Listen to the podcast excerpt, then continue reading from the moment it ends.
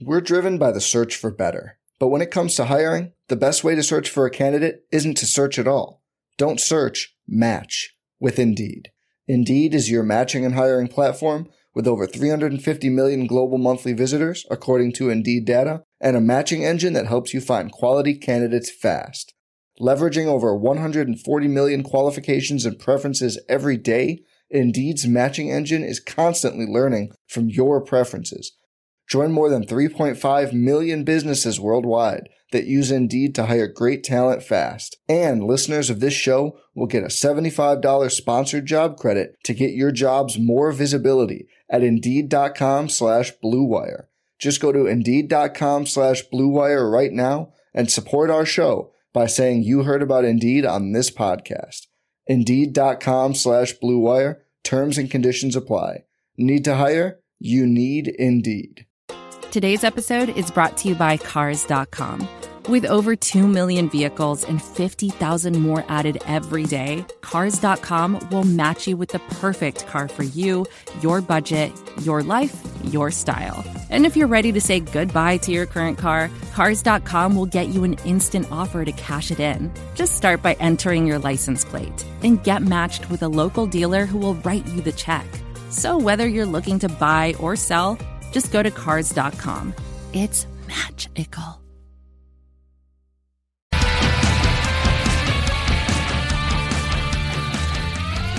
Hello, everyone. It is Kirk Henderson and Josh Bowe coming to you once again for another episode of Mavs Moneyball After Dark.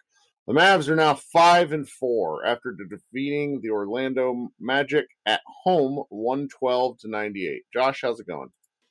It is going pretty well, and I think I said in Slack as we were watching this, and I think the Mavericks got off to a little like a little bit of a sluggish start, like in the first like minute or two, and I think I was like, you know, they're missing three starters and their sixth man basically. Um, you know, one of their first guys off the bench. So really, at this point with the team, any win is a good win, even if it looks like garbage. But what turned out to be really nice about this game is it didn't look like garbage. They looked really good. Like this is this is a really good win to feel good about, even if Orlando's uh, roster is a disaster. Well, let's let's talk about that real quick before we yeah. get into the game itself. Part of the reason why we were concerned coming into the game is the Mavericks were now missing for at least the next probably two games, potentially more, depending on who and what occurs uh, due to the COVID nineteen protocol and you know we don't really know much more than that. Three Mavericks players are sitting out: Dorian Finney-Smith, Jalen Brunson, and who's the last one? Richardson. Yeah, gosh, Josh Richardson.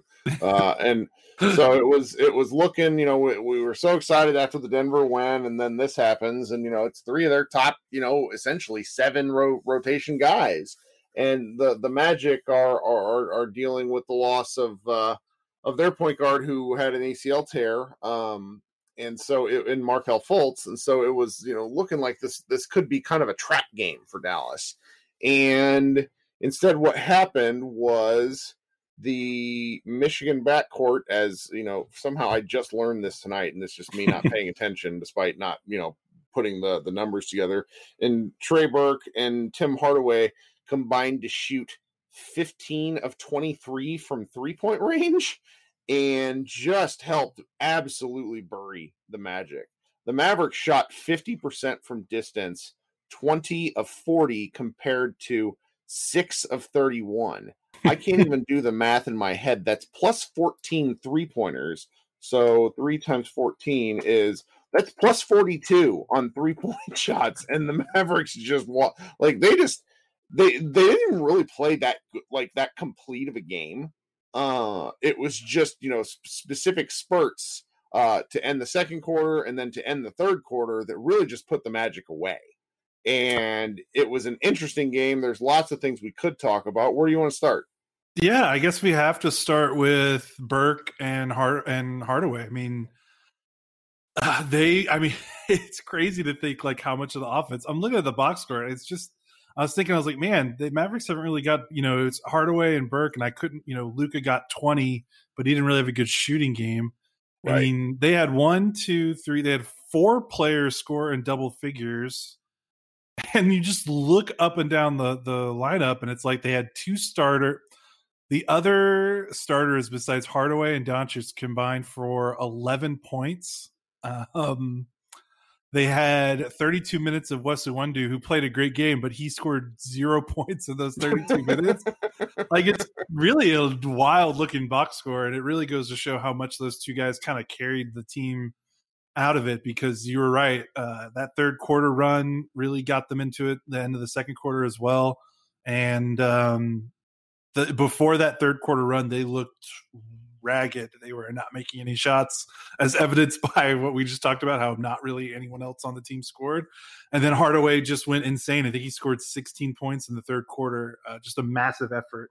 And Matt and Dallas only outscored Orlando 29 to 25 in the third quarter. So think about how you know they're only plus four in that quarter, and Hardaway scores 16 points or something like he really willed them uh, to get that game under control for them. And then Burke just well, he kind of came out of nowhere. I think he he was scuffling a little bit before he missed that Denver game with illness. He really hadn't been shooting the ball well, and he looked like he did in that Houston game in the bubble. Just crazy, eleven to 13, 7 to 8 from three. That was uh, that was wild. What was crazier was he wasn't hitting a lot of tough shots. The Magic could not find him. No, that was no. I can't uh, even believe how many open looks he got. Well, there, there there's two things about that that you hit on that I want to talk about. First of all, and we should return to this later the Magic really tried doubling Luka high, and it mm-hmm. did not work. did not work at all. The second is that that Burke had eight made threes in the season and had seven tonight. um, and that's just something that I, I kind of want to hang out with. It's it's really interesting. I don't like the Burke Brunson matchups. Everybody who has listened to me and followed me on social media, I think Burke and Brunson duplicate way too much and as a result, neither is that fun to watch. Uh, and and and honestly, I think that that the the if the defense doesn't suffer, the offense it, it certainly is is a little. They just they, neither really does much if they don't have the ball. So it's kind of like I don't understand what the Mavericks were going for in having both of them. And you know, maybe it's the the you know the COVID type stuff. So it's you, you just kind of want to hope to have redundancy on the roster to really worked out for the Mavericks tonight. But I don't know. It's it's just one of these things that I'm I'm, I'm going to be thinking about in the games without Brunson because as much as I don't care for Brunson, I'm not this stupid. He's actually effective. But it feels like when I watch Burke play, and this goes back to the bubble, the Mavs just move a little bit faster because Brunson plays like Luka Jr., but not quite as good. And it just doesn't really work for for me and I, I, think it's a lot. I think it's fairly predictable. So I'm going to be interested to see what happens over the next two to three games while Brunson remains out, as he you know goes through whatever COVID protocol is related. Um, I, I just don't know what to do with that because it, it's it's this is you know when he, when a guy shoots 11 from 13, you have to do something with it, but it could just be a hot game, you know. Yeah, and uh, I think the biggest thing is that when you're thinking about Burke and you think about Brunson, and they are very similar. Uh, Burke has proven uh, over the course of his career, like he is a more effective spot up player, just from the fact that I think he's a more reliable three point shooter. Uh, I think Brunson hasn't really shown he's not an awful three point shooter, but I, I mean he's been hovering around thirty five percent for his short career. And I know Burke Burke's percentage isn't that much higher, but Burke I think shoots shoots a little bit more and is a little bit more comfortable getting them off. Like Brunson really mm-hmm. likes to get the ball instead of shooting a spot up three, he'll kind of dribble around or dribble into near the free throw line, which is fine. Like that's his game. But when you have both of them on the floor at the same time, or if you're trying to play one with Luka, um, that you know if you're if you're looking at two similar score first point guards and one of them has the edge in spot up shooting, you know, with this the way this roster is constructed, you probably want to play the one that that's has better spot up numbers a little bit more because you know you've got Luka and you've got a guy that creates three point shots better than ba- basically everyone almost everyone else in the league. So I think that's what I think that goes into it when you're watching these two and you seem to favor Burke because I think he's just a much more proven shooter and obviously he proved that in a big way. But it'll it'll be interesting to see what, it, how much the seven of eight inflates his numbers for like the next two weeks. So yeah, for oh yeah, it's, so early because when yeah. a guy only takes yeah when a guy takes like two three point shots in a game, a game like tonight can just can just completely screw with the numbers. The you know, it, it's gosh, it's so funny. There's there's a lot of stuff we could talk about. these those were kind of the highlights. You know, Luka had a, a triple double,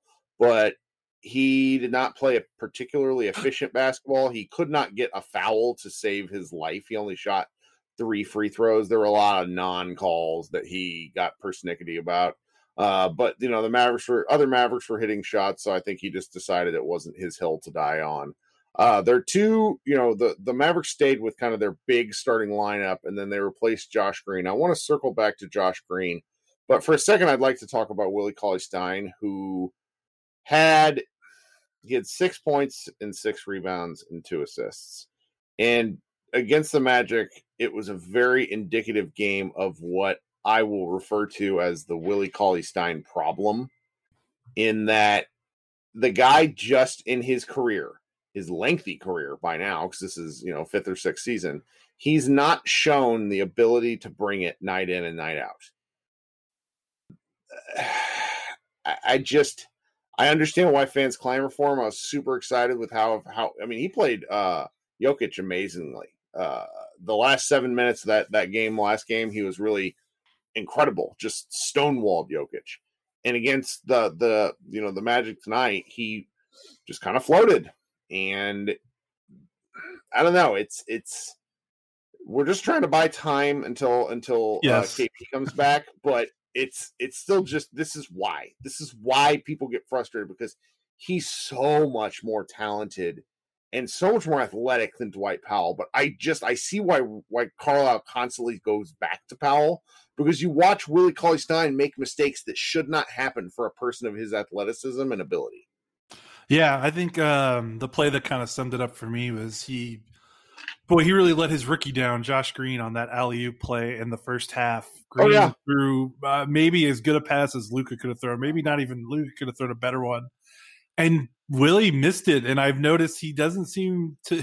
He's not a good dunker. Like uh, he doesn't seem to finish well near the no, basket he's got, unless he he's no touch. Yeah, unless he's by himself, um, or he gets a good you know rim roll but if he has to if there's someone kind of in the way in between him and the basket it just doesn't seem to work out for him. And that alley oop was just man like i don't even know i don't even know how he missed it. It's like he didn't jump high enough or something. Like yeah. it was really it was really weird because like it was it was so weird that i think we had to wait for the replay to look at it because we're like oh that must have been a that must have been a terrible pass. And then they kind of showed the slow mo replay, and it's like, holy crap, he put it right in front of the rim for him. Like he put it right on, he put it right on the money, and he missed it. I don't want to harp on just one play, but no. that just kind of feels like it's indicative of of kind of what makes him such a frustrating player to watch. And then even, all that being said, and you talk about, you know, I know Powell, you, you were not happy with the Powell game tonight. It's almost like they have no choice. They kind of just no. have to roll out there because he's clearly just by the virtue of his athleticism and his and his height and his length. He's just better by default as Powell uh, just doesn't look like the same guy anymore. So they kind of no. just like you said, they kind of have to run out the clock till well, Kristaps comes back. For some reason, Carl won't play James Johnson at the five, which is a position Carlisle or uh, not Carlisle. The the Timberwolves played Johnson at quite a bit last season, and I you know that's kind of a discussion for another day. But you know it, it is what it is. But you know you, you just you, you talked about Josh Green a second ago I think we have to kind of talk about Josh Green. It's only one game. He's not played a ton of minutes. It, this should have been his opportunity to do something. And in 15 minutes, he was 0 for 1 with two rebounds. He was a negative six, uh, plus minus. I was, you know, I didn't really keep a great look at the first half because I was eating dinner. He runs really hard, but for the guy who is billed as, you know, top notch defender, I've seen him bite on pump fakes all the time. I, mm. I am I will simply say that through nine games, I am dreadfully unimpressed with Josh Green. And obviously there there's still plenty of time to make that up. But you know, when a guy taken after him and and Tyrese Maxey went for 39 points tonight, I'm sitting here looking at what the Mavericks are doing with some of these choices because if you're not going to put the rookie in a position to succeed, or if you're not going to, you know, Carlisle pulled Green after that damn missed dunk. In yeah, I don't, you know, I, I said his fault. he's gone. He's gone because he threw the pass. It wasn't his fault. but you know that's how Carl treats these guys. He lets he lets his favorites, you know, get away with bloody murder for as long as they, you know, play. But if, if you get in Carlisle's doghouse once, you're done. And you know, Wes Iwundu ended up playing a ton, and he had an okay game. But Wes Iwundu, I, I described him as Wesley Matthews, you know, ran through a fax machine six times. Like I'm just not interested in seeing Wes Iwundu play right now. If there's an opportunity to develop Green, that's what I'd like to see. Yeah, and I, I, think the thing with Green is like it's it just feels inevitable, and with the way uh, people talked about him coming out of the draft, it just he always felt like he was going to be like year two, year three before we see okay. what he can do. Like, and I'm not like I, I, you know, me and you are not the the primo draft experts, and I won't tell you I watched a ton of Josh Green footage, so I don't want to speak out my ass, but just you know, talking to our draft experts and and what other people are saying, it always felt like he was going to be a year away, or if he wasn't a year away, he needed to play a lot this year, just because he just seems like a kind of guy that needs to get a lot of minutes and and and just kind of work his way through it because he's not, you know, he's you know, Maxey is a who had a great game with Philly today. Like he's he's a ball handler scorer. Like that's his thing. Like he's gonna get the ball. He's gonna get touches. He's gonna get involved. Green is a off ball defender, spot up guy. Like if he's not getting touches or if he's not getting open looks, and if the ball doesn't the ball doesn't naturally come to him. Let's just say it that way. So you would like to see him maybe force the effort because you know him and Green, Iwundu and Green both did not score and both missed all their shots, but it's obvious Iwundu, you know, because he just forces the issue on the defensive end. But Iwundu's also in his fourth season. So it just feels like Green is going to be one of those guys that's just going to be a little bit of a late bloomer just from the fact that we know how Rick operates and we see how this roster's laid out and we know what kind of prospect Green is. It just always seemed like a year two, year three move will will be him. Like will be when he's good. Maybe I don't I don't know. It's only a couple games, so maybe something else happens and he gets more minutes, and and who knows? Yeah. Maybe by the end of the season he looks good. But sure. you're right. Like it. But you know you can't. We can't just lie about what we're seeing in these first couple games. Like he's just been a non-factor. That doesn't mean yeah. we think he stinks or that he's not going to be good by the end of the season or by next season or whenever. It's just that's just the simple truth. And I think it's pretty evident. I, I would not be shocked if Iwundu is a starter for the next game while the rest while Finney Smith and Richardson are still in the in the COVID protocols. And I and I'll I won't harp on Iwundu a lot because I know, like you said, he's someone he's kind of just a guy. And he's in his fourth year. He's a big guy. He's not six yeah. one. He's not JJ Barea. So yeah. like, there's, you know, he was playing hard. He was doing some stuff. Yeah. I don't mean necessarily about him being bad, in so much as I don't. I if if playing with Luka has to be challenging for anybody because when a guy has the ball that much, and if your responsibility on the offense is to stand until the right moment, knowing when the right moment is is hard. Mm-hmm. And and I you know that just takes reps. And I'm pretty sure this was the first time he's played with Luka in an actual game. And and you know, starting him and putting him out there does him a little bit of a disservice, frankly and you know it, it's it's just it's it's very frustrating for me because you know the Mavericks people themselves are like, oh, well, Rick Carlisle has this has this unfair unfair you know reputation about rookies, and it's like, does he? Is it that unfair? I don't think it's that unfair. I've watched enough basketball with Rick since 2008 to see to think this is how it, it would be, and and I don't know. I I get a little frustrated about this sort of stuff because you know, you, you look around the league, you look at it at, that's what hurts. That's that's what hurts. You know, I, I, get told, and I was told by Mavericks people, oh, you know, that at this point in the draft, it's all just a crapshoot. Understanding that from a big picture, that that is true. When you watch and look around at what we're seeing, at the people that we were interested in, I didn't even want to see Saddiq Bey, but the guy's putting up numbers. He's doing stuff. I, you know, it, it's it's it's just frustrating. It, it's it's granted think, the mavericks are, are, are winning so it's frustrating in a very like micro sense it's yeah, something yeah. i i don't like being told that i'm wrong only to watch and say was i wrong i'm not sure i i think it's the other the other guy i think that's like if green was doing this but the guys that drafted around him were also not doing much i think we'd right. be like shrugging our shoulders but Right, Saddiq Bey's doing stuff. Max uh, Maxey just dropped 39 points Uh, Desmond Bane is making all of his three pointers seemingly for Memphis. Yeah, yeah, he's a starter for Memphis.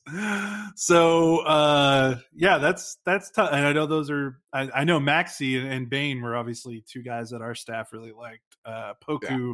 Poku with Oklahoma City is wild ass right now for them. Oh, yeah. But no, it's great. It's like watching rookie year Dirk when he was just doing like when when uh, Donnie Nelson was uh or I'm sorry, when Don Nelson was putting him at like the three, just yeah. like like all sorts of wild crap just to like see what would happen. I don't know. Like harping about a rookie seems like missing the point for a team that has for a team that has you know potential title aspirations, but. I, I, I will say that the simple fact of, of why we're talking about this leads me to say that that the Mavericks are hoping and just doing their best to get back to to when Porzingis is able to play, you know, at least three out of every four games. And if they can get to that point, and if they're playing around 500 basketball, I think we should all be, you know, pretty excited. If you're looking at at the way that the the uh, standings are shaking out, everybody's still pretty tightly clumped together through 10 games. Uh, you know, the Suns are are looking pretty good, and the Lakers are looking pretty good, but it's a long, compact season and so there's still a lot that can happen. And so if Porzingis doesn't come back until I don't think he comes back until the Charlotte game. I don't think they want him banging against um against New Orleans next week. Then you know it's it's all for the better. If if they lose to New Orleans, it's five and five, and then Porzingis comes back and it's a brand new season, right? Like this is you just you know we got the Mavericks just kind of got to survive. Yeah, that's why like I mean the fact that they won by 14 against the Magic team I know that they're decimated, but hell, they were what six and three coming into this game, so they're still pretty feisty. And Steve Clifford's a good coach, and he gets guys yeah. to play hard. So it this wasn't necessarily a gimme, and they so considering all the all the players the Mavericks are losing as well right now. I mean, they're down their two best perimeter defenders, uh, and that that's big with Finney Smith and Richardson. I know Richardson's been off to a weird start shooting ball, shooting the ball, but I think his defense has been pretty good. So and the fact that they won without Luka like going crazy, like I was almost going to put this in our Slack and look it up because there was like four minutes left, and the Mavericks were up like twelve or fourteen with four minutes left, and Luka had sixteen points. And I was like, man, I don't, I need to research like how many times have the Mavericks since Luka's been drafted won by double digits, and Luka didn't score twenty. Like that's got to be a microscopic number since his rookie season. Um, so yeah, uh, I'll just take it. Like you, you take every win right now, and you just take it, and you you you're thankful for it, and you don't complain about it really, and then you kind of go on with your way because uh, their their roster is pretty decimated. But Kirk, you need to take a bow for the piece that you wrote before the preseason about how every roster spot oh, yeah. mattered. And hey, Wes Iwundu, the guy that some people were telling me that like they should cut JJ Barea for, and it wouldn't be a big deal. 30 minutes plus 17 and a 14 point win. Yeah. Yeah, and I think we're going to continue to see that because I was just looking at the roster and I was sitting here thinking, what is it going to take for Tyler Bey to get on on board? Uh, because he's he's you know he's like a. Uh, for some reason, he was people were calling him a a wing. Tyler Bey is a four slash five man from what he's played in college. He's not a wing. Now he might be a wing when with and, and so it's like with with these sorts of things, I'm wondering what it's going to take for him to get on the floor. And you know, and I'm just looking at the guys that didn't get minutes tonight, and it's it's I'm not cringing if if anybody else comes in. I mean, I cringe when Dwight Powell goes in for like pre-existing condition reasons, not because I'm, you know, wondering what's going to happen. It's it's going to be something to see. Like this is obviously you don't want anybody to come down with with COVID or even have to deal with the contact tracing, but if there is a time for this to happen, it is early in the season while the Mavericks can are still figuring things out. Um, eh, you know, before they develop kind of a team rhythm. This is this is something because this is probably it's it's probably you know statistically speaking, it's not going to be the last time the Mavericks have to deal with this this year. Right, you're right. So they got to be ready. So yeah. Uh, yeah, I mean, it wouldn't shock me if those three guys that didn't play tonight get some minutes and there's going to be a point in the season where someone's got contact tracing, some couple of guys got bad ankles or a bad hamstring, and it's probably just going to happen. So everyone has to stay ready. Well, it's going to be an interesting game next because they play the New Orleans Pelicans. I'm pretty sure. I don't have the schedule up, but I'm almost positive here. And the Pelicans are giving up an unbelievable number of three pointers and are guarding the rim like it's their life. So this is going to be that game. Just think ahead about this, everybody. That game is is either going to be un, like like the Mavericks are going to run them off the floor, or they're going to get the absolute shit kicked out of them. There is really to me there's really no in between for this because the Pelicans are are a odd basketball team at the moment as as far as I can tell. Yeah, especially if Kristaps comes back, that's going to make things very tough on them with Zion and Steven Adams. Uh, those guys, yeah, I mean, I know Zion can get out to the three point line, but it's, it's very obvious that they want to stick those guys close to the paint as possible. Yeah. Well, as always, thank you for uh, tuning in to listen to us. We've had, uh, you know, kind of a, a, an uptick lately in our in our listenership. So if uh, you know you're one of the many new people who has tuned in, we appreciate you, uh, you know, following along. Please find us and subscribe on Mavs uh, Moneyball wherever you get your podcasts. This has been uh, Josh and Kirk, and we will talk to you in a couple of days.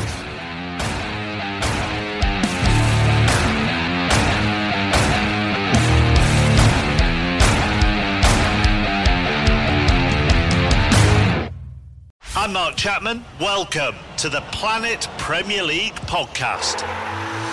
Each week, Cesc Fabregas, Nedum Onuoha, and myself talk all things Premier League. As a player, you don't have time to talk. No. You don't have time to make a plan. You just need to deal with wave after wave after wave. We watched Coach Carter, and he said, "Oh, afterwards, the game's just about doing this for your teammates." And I remember looking around halfway through the film, and half the squad was asleep. Planet Premier League. Listen wherever you get your podcasts.